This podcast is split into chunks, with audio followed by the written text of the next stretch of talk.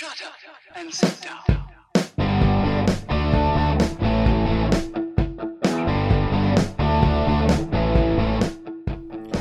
Welcome to Being on Stage, the only podcast that gives you motivation, inspiration, and confidence to be better on stage.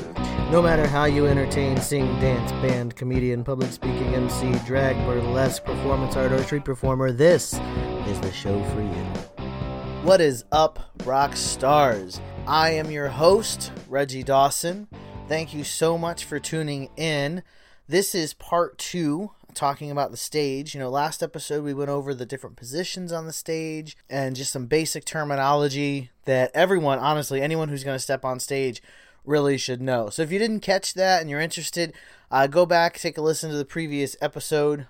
This episode, we're talking about how to use that knowledge, how to use those stage positions when you're planning and executing your performance. The whole goal of this episode, and really the whole goal of this podcast, is to give you the tools and the tips to help you succeed on stage. Just a little about me before we begin. I'm a stage performance coach, an MC, and a performance artist. I'm so passionate about performing on stage. I believe that everybody in the world deserves applause. My goal and mission in life is to help all performers improve their stage performance, gain more confidence, and turn their audience into their fans. If that interests you, you can head over to our Facebook group. It's free to join, beingonstage.com slash group. I'll give that to you again at the end of the episode. Again, today we're talking about using the stage to plan and perform your show. So, a lot of times during your career, you could be faced with many different types of stages. So, just to kind of give you an idea, there's four pretty common types of stages that you may find.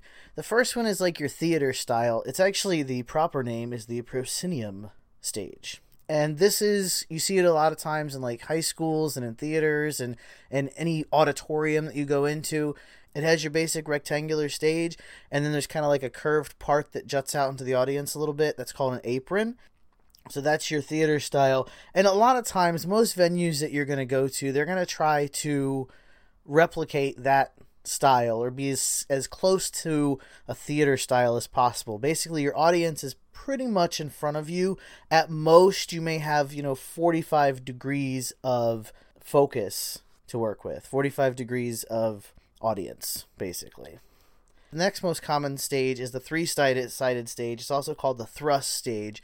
And it's basically a rectangle or a square that juts out into the audience, and you have people to your left, to your right, and in front of you. It's a little more difficult to perform on, but the idea is that you're going to spend a, a lot of time uh, downstage center, stage left, and stage right, because that way you're hitting all of your central points of your audience.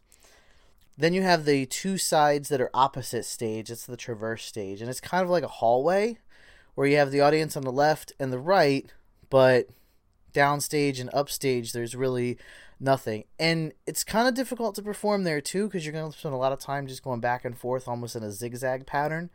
That's really the best way to use that stage. You can get creative with the patterns that you choose, and we'll talk a little bit more about patterns later in this episode. But the traverse stage is probably one of the harder ones to perform at. And then there's the hardest type of stage to perform on, and that is where your audience is on all four sides surrounding you. That is arena style. Uh, you, you'll see arena style performances where you know, like the big celebrities and everything, but there's rarely all four sides. You'll see it where there's like three sides of audience, or they're really all just in front. They just go really deep into the arena, but you rarely see someone perform where there's all four sides or like a circular stage in the middle of the crowd because it's really difficult. And when you perform there, when you're planning your show, you want to think of it like a clock. So you're going to spend a lot of time at like noon, three, six, and nine and then you're just going to hit all those points in between. You can almost do a whole star pattern and just kind of bounce around in there. It's it's it is incredibly difficult to perform to hit all your audience when they are completely surrounding you. You're always going to feel like you're leaving someone out. The one you're going to be faced with the most is the theater style or the three-sided one. So we're going to spend most of our time talking about using that theater style where your audience is primarily in front of you to maybe like 45 to 60 degrees to the side of you. We're not really going to talk too much about the other types of stages because it's rare that you're going to find them. First, let's talk about when you're setting up for your performance. And it doesn't matter whether you have props or signage or instruments or, you know, full on construction. Uh, when you're setting up, you want to make sure that no matter how large the stage is, you want to leave room for yourself to move in pretty much all directions.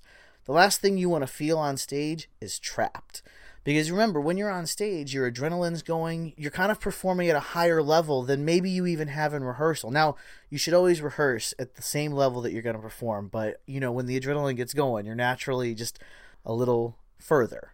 So, you don't want to feel trapped because that can make you feel like you can't express yourself. It can keep you feel when you when you feel caged in, you don't really give everything that you have. And so you want to leave yourself enough room to walk around in all sorts of different all different directions. The next thing you want to think about when you're planning your show is how you're going to fill the stage. Now, if it's a group performance, you know, you guys you want to spread out a little bit on stage so that you can fill, you know, fill the stage. You want to make it look like it's a full stage. And then you also want to take turns maybe moving and and again, we'll talk about patterns and movement patterns here in a moment. Solo acts, you guys have it pretty tough now, you can go for different effects, you know, dramatic, emotional, power effects, you know, energy. Um, you can also use patterns of how you move about the stage to fill the stage because it can be really difficult. One thing I want to tell you here's a little tip use some props or some signage to help kind of fill up part of the stage that may be the most difficult for you to use, which is mostly going to be upstage. So, whatever you can do to kind of close it in a little bit closer so that you don't have to work with as much space, that's going to be even better. Now, keeping in mind, you still want to be able to move fully in all directions. So, you don't want to close yourself too much in. So, when I talk about patterns and everything, there's different patterns that you can use to help yourself fill the stage. I used to use them all the time. I taught them to some of the people that I've mentored in the past, and I'm going to share them here with you today. So, you pick an anchor point, and most of the time, your anchor should be either center stage or like a or like downstage center. Okay? So, from your anchor point, you pick you just kind of form a pattern of movement. So when you think about that grid that we talked about last episode with the different parts of the stage, so one of the patterns that I use the most is I would choose center stage, and then I would go from center stage to downstage right, to downstage center, to center stage, to downstage left, to downstage center, and back to center stage. So it's almost forming like two triangles. And that's really that's the basic movement. That's the one that I taught everybody first. As a solo artist to fill the stage, if you're able to move around, that is a basic pattern to master. You hit all the major points of the audience, everybody is satisfied and gets the equal amount of attention. Another good pattern I would use if I used like if I'm doing more of an energetic song, I would have downstage center as my anchor. And I would go from downstage center to downstage left to get this center stage right to downstage right to center stage left to downstage center. It's kind of, I had to draw it out. And again, I'm posting all these diagrams on Instagram throughout the week. So if you follow at Being on Stage on Instagram, you're going to see all of these diagrams that I've drawn out. So you want to be sure to check us out there. Some other things to think about when you're using the stage is what kind of effect you want to have on the audience. Okay, so I've outlined three basic effects, and I just said them a second ago. There's your power or your energy effect, there's your dramatic effect, and then there's your high emotional effect. Okay, so first, the high emotional effect there's places you can stand, and there's movement that you can make. When you want to plan an emotional point in the song, you either want to move to this point slowly or you want to be there. So, some emotional points you can hit on the stage is center stage, right or left, or downstage center, right. And the reason downstage center is right is more emotional is because your right is the audience left, and the left is the more emotional side. Some movements you could go through is if you're downstage center left, you want to move to downstage center right, and that's where you're going to hit your more emotional movements and your more emotional points. Then you have your, your dramatic points. So if you were trying to make a dramatic exit or a dramatic pause, for example, you can go to center stage or you can go to upstage center right, upstage center left, If you really want to be dramatic, or if you're about to go through a really big build, you can go all the way to upstage left or right, way up in the upper corner of the stage. Some good movements would be to go from upstage left, upstage right. It's very dramatic to cross upper upstage before you cross to downstage. So then there's your more power, your more energy positions. And of course, I mean, when you think of power and energy, you think of, you know, downstage, downstage center, downstage left. A great movement if you're trying to build energy is to go from center stage right or upstage right to downstage center left. That's one of the pow- more powerful, more energetic movements you can do. I've done that a lot with like adding a slide into a show. I take a running start from upstage right and I slide into downstage center left. And I'll tell you, every single time they go nuts. Remember, the chief rule of anything you're going to do when you're using the stage, I've said it last episode, I'll say it again. The primary rule always move with a purpose. Don't dilly dally on stage. Don't pace back and forth. Block out your show, plan where you want to be, when you want to be there, and move there with purpose. Stay in time with what you're doing. If you're talking, stay in time with your speech.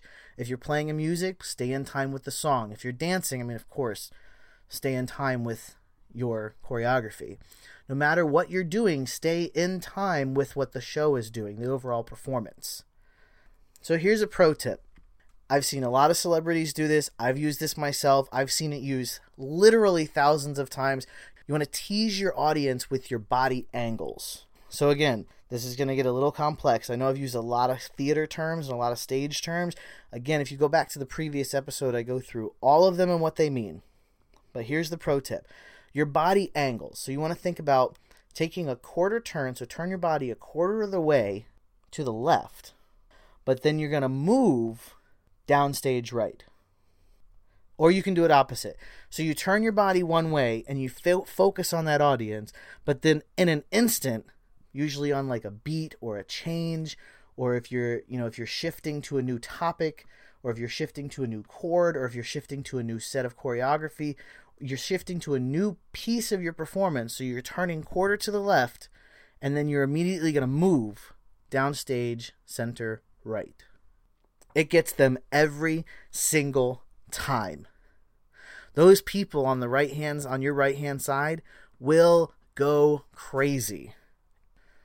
I know this was a lot of terminology. I know this was kind of like a lot that I'm hitting you with, but I want to give you the tips and the tools to keep you moving forward. This is a lot of stuff that, you know, as we begin performing and as we really get into being on stage, these are things we don't think about. We don't think about the little details that have to go into a show as you progress.